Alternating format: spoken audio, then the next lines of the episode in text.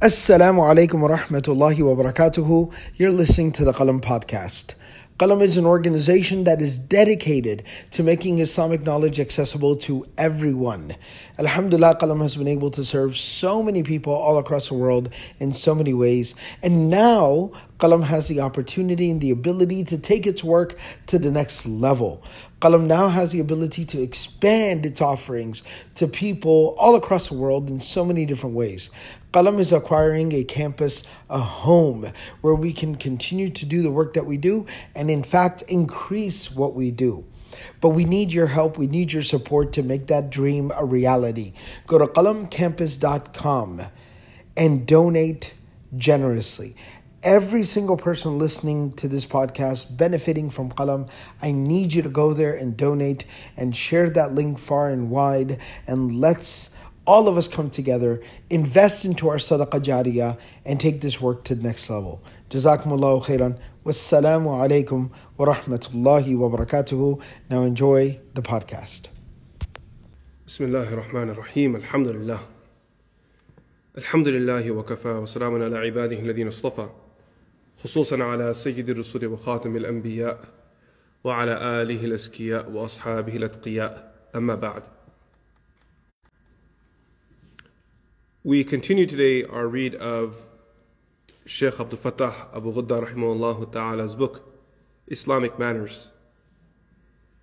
Uh, we will start with the chapter on page 83, where he titles it Brief Advice to My Dear Muslim Sisters. Bismillah.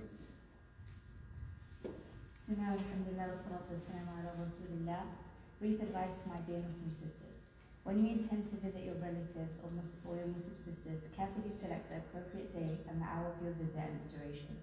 There are appropriate and inappropriate times for paying visits, even to relatives and friends. So these are things that he's already mentioned um, regarding brothers' advice to everyone, which is that when you go to visit someone, don't think about yourself, think about the other person. When is a good time to visit? What's a good duration to hang around? Sometimes rather than going to visit someone, it may be better to just send something. More convenient for them, easier for them. Sheikh Ashraf alayh, at times he would say to people that you invite me to your homes for dinner, but the truth is that it's very difficult me with the hectic schedule that I have. So if you want, you can send food to my house and that'll be a lot more convenient for me. Now, obviously, that shouldn't be said to every person because that'll make them feel distant. But if you have the right relationship with someone and you understand that person's really trying hard, you can have a conversation about what is feasible and what isn't feasible. So here he says that when you intend to visit your relatives or your Muslim sisters, carefully select the appropriate day and hour of your visit and its duration. There are appropriate and inappropriate times for paying visits, even to relatives and friends. You know that this is a time where people's families return back from work and that's time when people usually spend together. They're catching up on things that need to be done, maybe having a meal together, cleaning up, just catching up to speed. It's possible that four or five o'clock time isn't a good time to visit people. So you have to be mindful of that. Yes. Ensure that your visit is pleasant, brief, and enjoyable. Avoid turning it into a boring, wearisome, inquisitive, and lengthy visit. Instead, it should be a visit whose purpose is to rekindle and nourish an old friendship or kinship. The visit is desirable if it is short and considerate, and it is undesirable if it is long and tiresome, during which conversation moves from being purposeful and valuable to being pointless and useless. The Honorable Tabi'i Muhammad ibn Shihab al-Zuhri said, when a meeting becomes too long, then has a share in it. So here he's saying that when you go to visit someone, make sure that the, the meeting is pleasant, that you keep it brief, when someone hangs around too long, you run out of discussion points, you run out of talking points. And before you know it, you're now wasting time. You're backbiting, you're talking about things that aren't necessary. But if you time your meeting, you have a goal, a vision that I'm going to head to this meeting to rekindle an old friendship or to serve the rights of kinship that go visit my uncle, my cousin, or go visit a friend that I haven't seen in a while, check up on them, ask how they're doing. You go with a purpose, you can now accomplish something. But when you hang around for a long time, the host, out of kindness, may say nothing. Uh, they'll continue to host you. And they may even drop hints, but at times the guest doesn't understand those hints. And they hang around and hang around long after the party's over, or long after the gathering's over. And they've definitely overstayed their welcome. Here, the author is pointing out that these are all things that you must avoid. Avoid just being somewhere aimlessly and uselessly. He quotes the famous scholar of hadith and tabi'i, Ibn Shahab al-Zuhri, who said that when a meeting becomes too long, shaitan then has a share in it. Shaitan then has a share in it. Every meeting, every gathering has its window of being beneficial. If I may say, every friendship has that. There's a point where hanging around the other person gives you an opportunity to learn from them, to offer them something, to have good moments together. But you'll notice that when people are roommates, or when they spend when they spend way too much time together, this happens with siblings, it happens with spouses, it happens unfortunately with children and parents too in that dynamic. That when you're around each other for too long, you end up becoming toxic towards one another. You start sliding in snarky remarks. You become very harsh in your words when you know of yourself that that's not you. And the people around you know that that's not you. But then all of a sudden, you become very harsh. Therefore, create space between you and other people. Create space. Try not to make a habit of visiting someone every day or multiple times a day. Be it someone that's very close to you. There's a famous saying in Arabic they say, Zur ghibban tazdud hubban. Visit infrequently, you will grow in love. Zur ghibban. Visit infrequently. Don't come to my house all the time. Don't come see me all the time. Tazdud hubban. As a result of that, you will grow in love. That when you see each other after a while, you'll have good things to say. Similarly, there is another famous um, saying سأطلب عنكم بعد الدار لتقربني that I seek from you to live far away from me so that we grow closer to one another. Even though it sounds, it doesn't make sense, right? How is living far away from someone going to increase you? But that's what happens. That when you're away from someone, you begin to think of them. You appreciate their memory. You appreciate their kindness. You appreciate the good moments you had with them. So when you do meet them now, you make a commitment that, Mama, I haven't seen you in so many months. I really want to cherish these moments. I don't want to waste a single one of these moments because I don't get these moments. But that same person, you put them in that house with the other person for weeks or months, they become toxic towards one another. Hence, breaking away and then coming back together. Breaking away and coming back together. Being with your beloved ones is important. But the point that he's making here is space it out. There's so much barakah in what our deen teaches us. Everything our deen teaches us to do has so many layers of fa'idah, so many layers of benefit. And one of the things I think of is praying salah in jama'ah. When we go to the masjid to pray salah in jama'ah, there are so many benefits. There's a spiritual benefit, community element to it. There's a sacrifice involved for going for the salah, which helps you focus that much more in the salah because you've sacrificed something to be there. But then on top of that, it also creates brief breathers throughout the day. Brief breathers where now you have separation, so you come back together. You have separation, you come back together. May Allah subhanahu wa ta'ala give us tawfiq to manage relationships. There are some people, they are very clingy in their relationships. And they're only able to maintain the honeymoon phase of every relationship. I'm not talking about marital relations, I'm talking about all relationships. They get very clingy, they become BFFs very fast, and then whatever the equivalent is for worst enemies, they become that too then where they love intensely and then they hate as passionately. One of the last narrations that Imam Bukhari rahmatullahi narrates in his Al-Adab al-Mufrad, it's a statement from a Sahabi. not necessarily marfu' to Rasulullah sallallahu alayhi wasallam, where he said,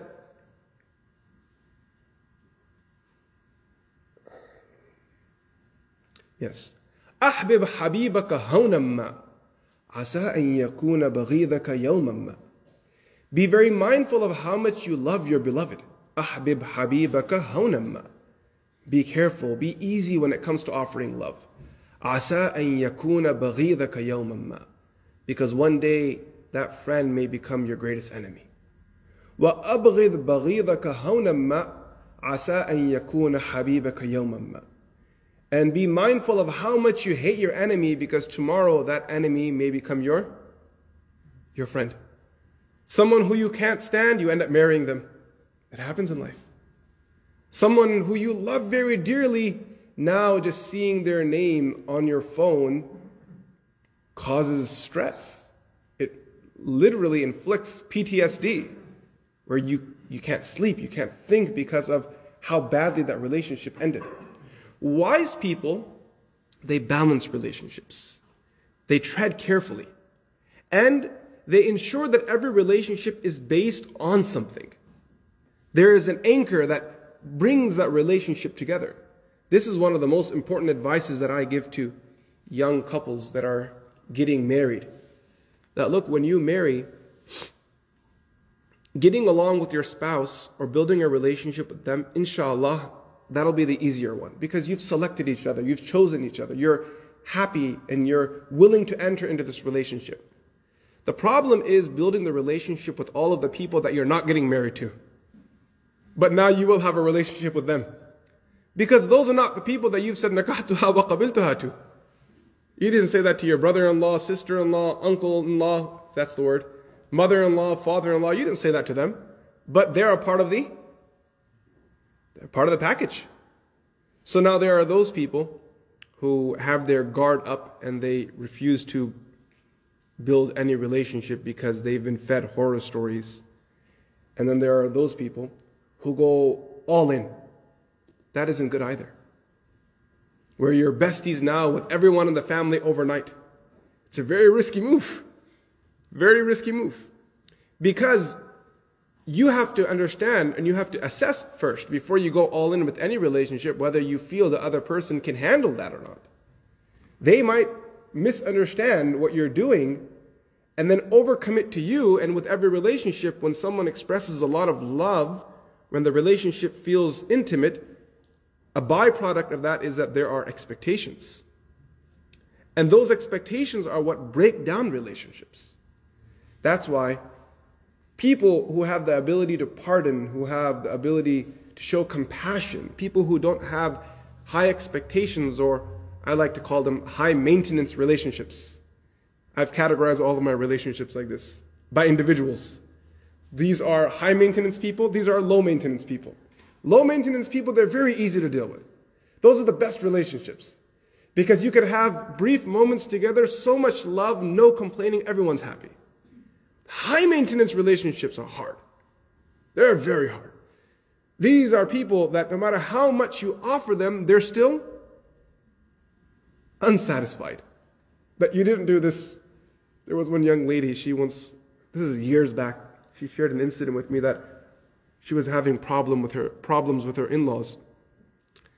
Her mother-in-law would visit and she would uh, enjoy uh, taking care of her mother-in-law, at least as much as she could you know, think of her as an elderly lady and provide and take care. But she said her in-laws would always complain. At one point, her, her in-laws complained that she made a meal. So they said that you made chicken, but don't you know that when you serve your in-laws, you're supposed to have chicken, lamb, beef, vegetable, rice, and bread all at once. So then she says to me, we didn't even have all that at my walima. We didn't have all that variety at my walima. And I'm, and originally, when I heard this, I thought there was some humor involved, and maybe she's just being sarcastic. No one can have such high expectations. But when people don't know where their boundaries are, they expect too much. And this is the easiest way to crack a relationship open and to destroy a human being. If you want to break a human being, don't ever want that though. But just as an observation, Have ridiculous expectations of them. Do this with your kids and watch what happens to them when they grow up. It's a perfect chance to break, crack a human being open. Set a lot of expectations and just don't be happy with them. And then say all you want to that I'm trying to be a positive influence. It's a lie. Anas bin Malik radiallahu anh talks about how Rasulullah sallallahu alayhi wa sallam mentored him. وَمَا قَالَ لِي أُفٍ قَدْتُ Nabi Sallallahu never, he, he never scolded me. Lima sana'ata kada, halla sana'ata kada. Nabi Sallallahu never said to me, why did you not do this this way? He wasn't micromanaging people, giving them goals, giving them freedom, allowing them to grow. When they needed to be caught, Rasulullah Sallallahu Alaihi Wasallam was waiting there with his arms out. Yet giving them the opportunity to experience life. So when you go into any relationship, the in-law one I was speaking of earlier, rather than one few days into your marriage saying to your sister-in-laws that we're like sisters now, calm down a little. Slow it down, buddy. Right? She's like my mother, I'm like her daughter. Slow down. Let's get there. How about that? Let's build the relationship. Let's explore this and let's see what kind of relationship this is going to turn out to be. Okay? That whole thing that my daughter in law is like my daughter, it's a little tricky. Right? Because is she though? Like, really, is she? Would you expect that much of your own daughter? Without expecting your daughter to almost say something back? So you don't get to say she's like my daughter. Because if you say that, then you have to give her the liberty to then maybe be the whole package. Right? Ala kulli hal, when you are establishing relationships, slowly, easy. First figure out whether high maintenance or low maintenance. And then posture yourself accordingly and you commit accordingly. You slowly ease into people. I am not saying that you should keep yourself at distance at all times from your relatives. I'm not saying that. And neither am I saying that you should be there all day and just be with them all the time. Find a place in the middle. The issue is that if you overcommit, this is the problem with overcommitting to relationships. If you overcommit to a relationship, you'll be very miserable. If that person isn't a good human being. Because then now everyone expects you to be good to the relative, and since you've set such high standards, you now have to follow through whether you like it or not. And if you say anything foul, people will point their fingers at you. That you're the one that's being the Scrooge here. You're the one that's not looking after my brother, my sister in law. You're the one that's not doing this. You're the one that's not doing that. So ease into relationships. Slowly ease into relationships. And even those, even those relatives or friends that are close to you that you've had from childhood, be mindful. Don't get too close. Right? Understand every human being has a role in your life and you have an equal role in their life. There are some people who you are and should be an open book with because their relationship means that much. Right? And it's cordial and it's two way where people are respectful and they're also offering as much as they're taking. But there are other human beings that you have to realize, unfortunately, their example uh, is like a lion that's just waiting for its prey to slip. And they're going to jump on you and they're going to attack you and they'll take from your flesh and they'll leave you beaten and wounded on the ground. Right? Every relationship has its place. Be kind to everyone. Love everyone. From your side, be as respectful as possible. But don't overexpose yourself. أحبب حبيبك هونا ما عسى أن يكون بغيضك يوما ما be mindful of how much you love your beloved because one day they may become your, your enemy. You have to be careful of that. Amr bin As radiallahu an, when he became Muslim, It's fascinating because when he became Muslim, he had to say to Rasulullah sallallahu alaihi wasallam, O Messenger of Allah, I'm willing to become Muslim on the condition that Allah forgives my sins because I've committed so many atrocities against Islam and the Muslims. Nabi Sallallahu said to him, Of course, Allah will forgive you. You're becoming Muslim. Everything in the past is forgiven. Then Amr bin As radiallahu anh interacted with Rasulullah sallallahu alayhi wa. And Nabi Sallallahu Alaihi Wasallam had so much love when he interacted with people. He was very kind, very genuine, very loving. See, there's a, you may think I'm contradicting myself. I'm not. The way you carry yourself should always be full of empathy and compassion. When I'm saying overcommitting, I'm talking about oversharing, inserting yourself into the other person's private area, their personal life. Nabi sallallahu alayhi wasallam didn't visit everyone's houses frequently. Aisha radiallahu anha says in the hadith is in Bukhari that when I was young, from a young age, I remember Nabi sallallahu alayhi wasallam used to visit us in the mornings and evenings. The hadith of Hijrah. Because then she says that one day the Prophet sallallahu alayhi wasallam came in the afternoon time and he wouldn't generally come at that time. And then he said to her, he said to Abu Bakr Siddiq radiallahu anh, that have anyone else that's in the room leave. And he said, O Messenger of Allah, they're all family. What is it? And then they talked about hijrah. So there were people who Nabi Sallallahu Alaihi Wasallam visited their homes two times a day. That was Abu Bakr Siddiq radiallahu anh. But that wasn't for every other Sahabi. There's a difference. Love and compassion, one thing. But then inserting yourself into that person's private life, that comes with time, that you build that trust. So Amr bin As radiallahu anh, he experienced so much love from Rasulullah sallallahu alaihi wasallam. Always loving people. Always respectful, attentive. So he asked Nabi sallallahu alaihi wasallam, Who is most beloved to you? In his heart, he was thinking that Nabi sallallahu alaihi wasallam will say my name, and this gathering right here, if people will hear it, and it'll be set for the record that I was the greatest Sahabi. So Nabi sallallahu alayhi wasallam said, Aisha, she is most beloved to me. So he said, fair, that makes sense. I mean, it's his wife. Thumma man. Who's next? What did Rasulullah say? Abuha, her father. Now, depending on which riwayah you read, there are, he continues to ask, and Nabi Sallallahu names more people, and more people, and more people, until at some point he stopped asking because his name didn't come. He was publicly asking a question, and Nabi Sallallahu Alaihi Wasallam wanted to ensure the answer he was giving was a matter of fact. So everyone would know that these were people who were with Rasulullah from the earliest times.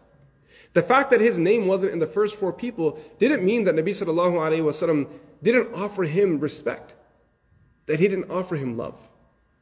But everyone has their uh, their place.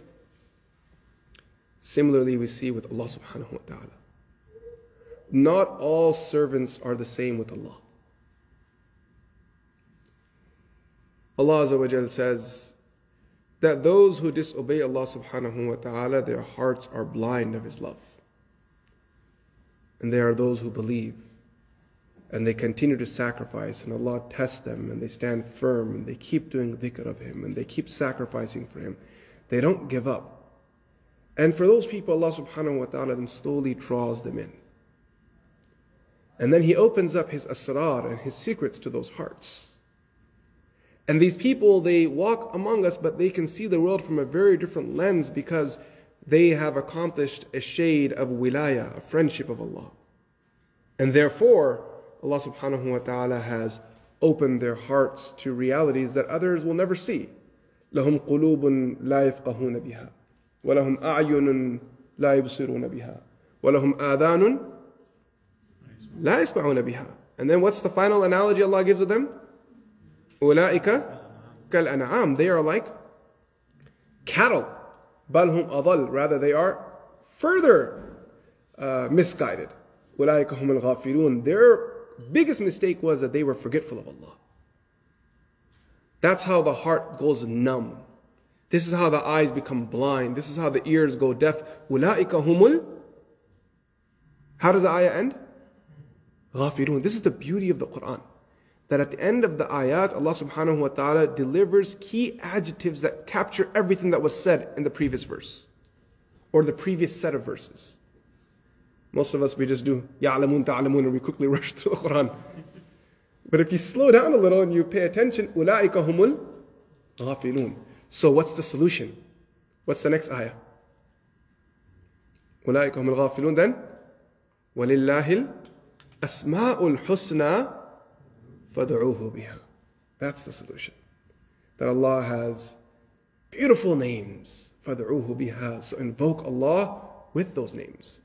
وَذَرُوا الَّذِينَ يُلْحِدُونَ فِي أَسْمَائِهِ And then the ayat continue. So then there are those hearts that Allah subhanahu wa ta'ala brings in near. And the amazing thing about the relationship with Allah subhanahu wa ta'ala is that you can fully commit to it. You don't have to worry. Because Allah subhanahu wa ta'ala promises no betrayal. إن الله لا يضيع أجر المحسنين وهل جزاء الإحسان إلا الإحسان إن الله يحب المحسنين All these verses. Allah loves those who do good. Allah will never waste good deeds. Is the compense of re- goodness other than excellence itself? What else is there going to be? ما يفعل الله بعذابكم إن شكرتم وآمنتم Nabi, that Nabi Sallallahu Alaihi Wasallam tells us in a riwayah that you just have to start the journey and Allah will take care of everything else. He waits for you to initiate. Friendship with Allah subhanahu wa ta'ala, that close relationship is available to everyone. But you will need to initiate it. You will have to sacrifice first. And the more you commit to it, the longer you trust Allah and you keep firm with your ta'alluq with Allah, Allah will open up your heart. Right? And then once Allah subhanahu wa ta'ala opens up someone's heart, their life from there onwards changes. The insan focuses too much on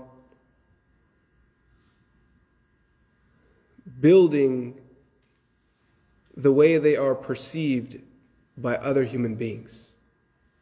We're too worried about our persona. This is basically the obsession of the insan. Most of us, if we were to be honest, we live our lives wondering how people are going to see us.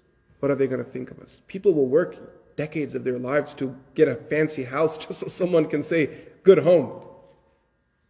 Right? But when a person builds a relationship with Allah, one of the first things that happens is Allah subhanahu wa ta'ala allows you to see that there's no purpose in serving yourself. Focus on loving Allah, Allah will take care of you. Right? Today we read the riwayah of the Sahabi who spent the night with Rasulullah sallallahu alayhi wasallam. And he spent the night with the Prophet of Allah with the niyyah of doing khidmah, serving the Prophet sallallahu alayhi wasallam.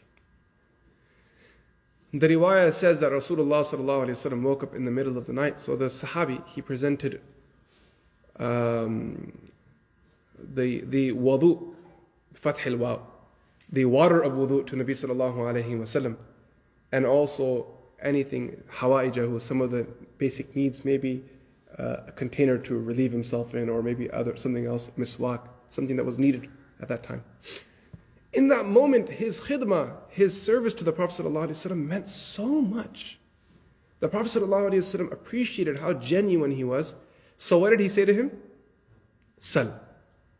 What do you want? Tell me. So he said, As'aluka murafaqataka fil jannah. I want your companionship in Jannah. He asked for like, he just went straight for the prize, went straight for the kill. Nabi Sallallahu Alaihi Wasallam said, What do you want? He said, I want to be your companion. I want to be with you in Jannah. So Nabi Sallallahu Alaihi Wasallam said? Anything else? How about we start with small steps and eclairs, maybe a lollipop? You know, like, how about we take it easy? He's go straight for the kill. As'aluka murafaqataka fil Jannah. I want your companionship. So what did Nabi Sallallahu Alaihi Wasallam say to him? He said to him, أعني على نفسك بكثرة السجود. Help me against yourself. أعني على نفسك. Help me against yourself. Because you keep holding yourself back. As human beings, we are our greatest barriers. أعني على نفسك. Help me against you. With what? بكثرة السجود. By doing sajda abundantly before Allah subhanahu wa ta'ala. So when Allah subhanahu wa ta'ala gives someone um, basira, they, in Arabic, they make a distinction between basara and basira. Basara, they say, is what the eye sees, basira is what the heart sees. That Allah subhanahu wa ta'ala then Just like with all relationships. You can go, you have to be careful with them, and the further you go in the relationship, the more you get out of it. But the relationship with Allah subhanahu wa ta'ala is such. There's no betrayal here. You have to earn your, you have to earn your stripes though. Allah will test you. Allah will put you through difficulty. And if you're one of those people who, the moment life gets difficult, you bail, then that's upon yourself. Right? That when a person does good, it's for them. And if a person does wrong, then that's also against the individual. Khair. Let's circle back to where we started off. Here, Shaykh Abdul Fattah Abu Ghudda rahimahullah ta'ala says that in any relationship, friends or relatives, make sure your meeting with other people is purposeful. And be mindful of overstaying your welcome. Because when a meeting becomes too long, shaitan then has a share in it. In the footnote, the translator then adds a small little line there where he says, This also applies to phone calls. That's a very cute interpretation.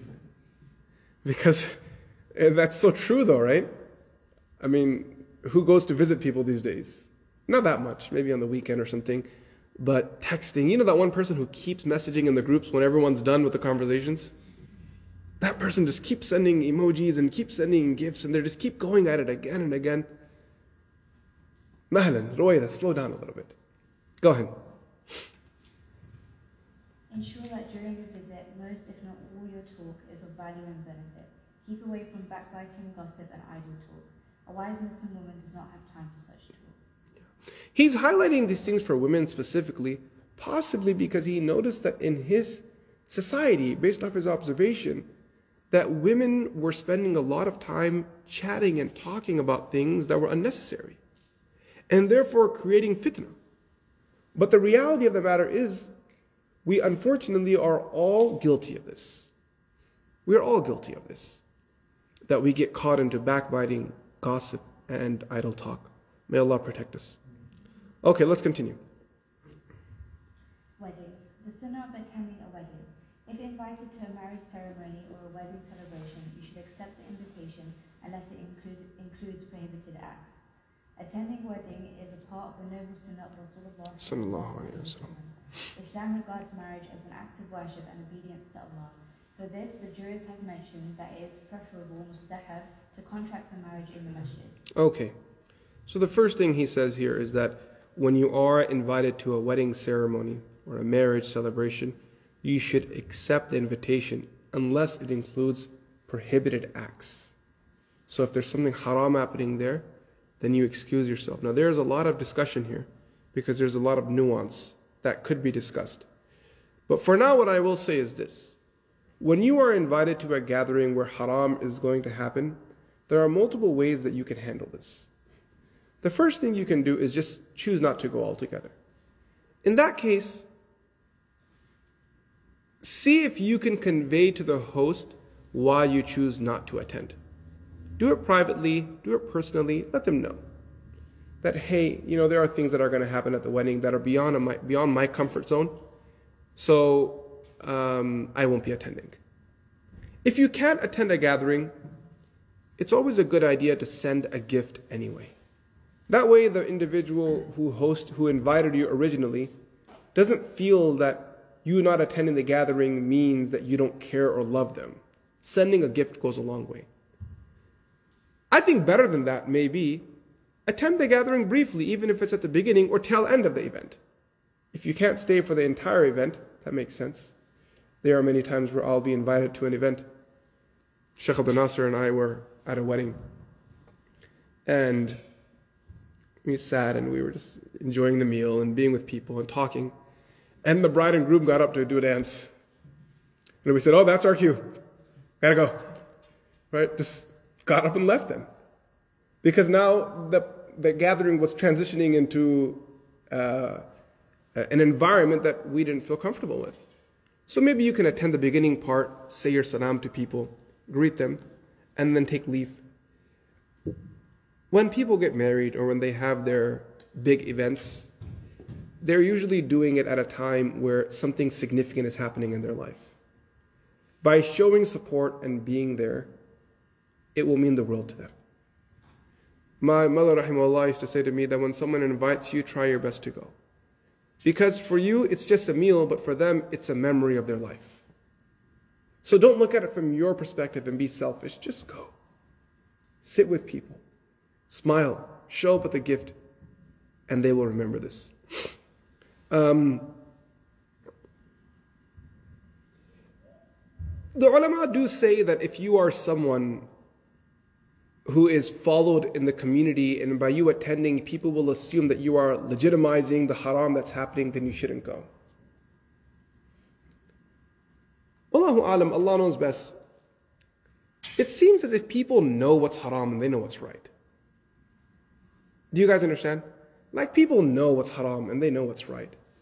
Now, unless you're actively saying that this is legitimate or this is a good thing to do, which is clearly wrong, um, my position still is that maybe briefly attend and then leave. It goes a long way.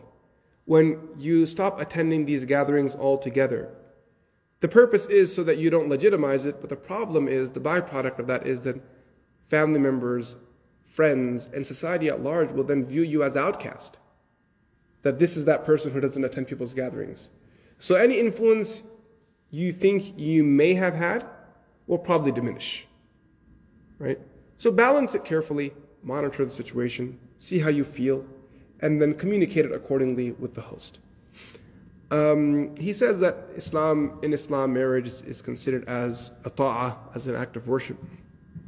For this reason, the jurists recommend that marriage contracts are conducted in the masjid. It's jaiz permissible to conduct marriages anywhere. You can conduct them at a hall or at a home. A masjid is definitely a good place to conduct a marriage. It's the house of Allah. And when someone gets married in the masjid, the community attends, and it's such a beautiful place to start the relationship from. One of the amazing things about doing a nikah in the masjid is that because of the event relatives, friends, and family will be able to come to the masjid who probably wouldn't have ever made it otherwise. Right? There was a time when, earlier when I was in Chicago, that if I was ever asked to speak at a wedding, I would always make time for it. I would always go to the weddings. And I made them a priority because I felt that there was an audience there that I didn't have the chance to that I wouldn't have the chance to speak to otherwise.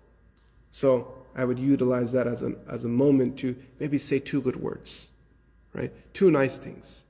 And hopefully Allah will take it from there and guide them to wherever they're destined to go, wherever their path leads them.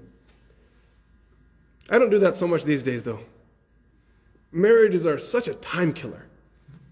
There's so much dead time and so much time wasted at weddings that at this point in my life, going to weddings is something that I do um, out of absolute necessity. Absolute necessity. May Allah subhanahu wa ta'ala grant us tawfiq. So he says it's preferable to, con- uh, to contract the marriage in the masjid. I think this is a very good thing. May Allah give us tawfiq. Yes. This is based on a hadith reported by Imam Tirmidhi and Imam Ibn Majah rahimahullah ta'ala. Publicize the marriage, execute it in the masjid and celebrate it publicize the marriage. أعلنوا nikah. Maybe saw some said publicize the marriage. Marriage is not a private affair. It's public. You announce it to people. And then execute it in the masjid and celebrate it. وَضْرِبُوا عَلَيْهَا بِالدُّفْ And take the duff is a one-sided drum. Celebrate it with the duff. It's a good thing. Yes. Another hadith reported by Imam Ahmad and Al-Hakim and others support the first part of the hadith, publicize the marriage. It is also supported by a third hadith reported by Imam Ahmad, At-Tirmidhi, and Nasa'i, and Ibn Majah, The difference between a legitimate marriage and an illegitimate relationship is the presence of voices and the duff. That's fair. That, that's the main fact, right? That's one of the main differences. You know, why would someone keep their relationship with their spouse a secret? Now, there could be cases, I know, there are some scenarios where it's safer to keep it a secret right? Um, but except for those few exclusions, for the most part, you should not hide your marriage. Right? You should keep it public. Yes. There is no dispute among, among Muslim scholars that in a wedding celebration, Rasulullah sallallahu alaihi wasallam allowed women to use the duff. The most valid opinion among some scholars is that men can also use the duff in order to publicize the marriage, thus making it known near and far. The noble Islamic purpose of such publicity is to distinguish between Now, when it comes to the duff, using this duff, um, call it a duff. The, the, the purpose of using it is where the scholars differ. Some scholars they say that the duff is more for lahu. It's a part of the entertainment of the night. Just enjoy yourself. You listen to it. Someone might sing some poetry along with it. You kind of uh, celebrate using the duff. Other ulama they say it's not for celebration. Rather, the duff should be used ala wajh al-i'lan to announce something. It's, it's literally they say the duff is being used as a tool to get the attention of people. The reality is it could be both. It could be a little bit of this, a little bit of that. Yes, go ahead. Um, the noble Islamic purpose of such oh, the hadith mentioned above difference between a legitimate halal marriage and an illegitimate relationship is the presence of voices and the duff is explained by our ulama as follows. By voice is meant that the nikah should be announced and mentioned to the people. Voice also refers to singing of legitimate and nasheed Islamic songs. Yeah, poetry, it's a good thing. You know, it's uh, something that's being lost with our times.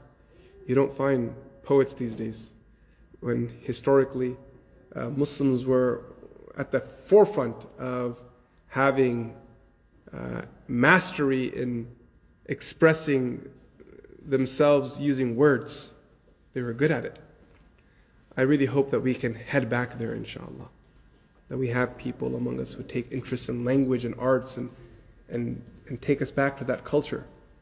You read the works of the muhaddithun, mufassirun, any great Muslim scholar, I kid you not, you pick up any work and you'll find poetry. In between paragraphs, there'll just be a line here, a line there, a line here, a line there. It shows you these people were cultured. That was the form of art. That's how people shared. But these days, it's mushkil to find it. I'm telling you, you talk to out of out of a hundred, ten people may even know a few verses of poetry by heart. Yes, go ahead. Attending a wedding is one of the rights of brotherhood amongst, among Muslims. It fulfills the requirement of publicity and it reinforces the testimony of the marriage. It also gives you a chance to join your brethren in this pious act by which they complete half of Islam, which leaves only the second half for them to uphold. Attending a wedding also honors the husband and wife by having the relatives, friends, and other pious people to share in their happiness. It blesses them with guests that pray to Allah for their righteousness, success, affluence, and prosperity. Okay, folks, we'll stop here, inshallah. We have just one or two chapters left. If Allah wills, in our next class, we will conclude. We pray that Allah subhanahu wa ta'ala accepts, uh, grants barakah in our gathering, and makes us from those who do amal upon what we learn. وصلى الله تعالى على سيدنا محمد السلام عليكم ورحمة الله وبركاته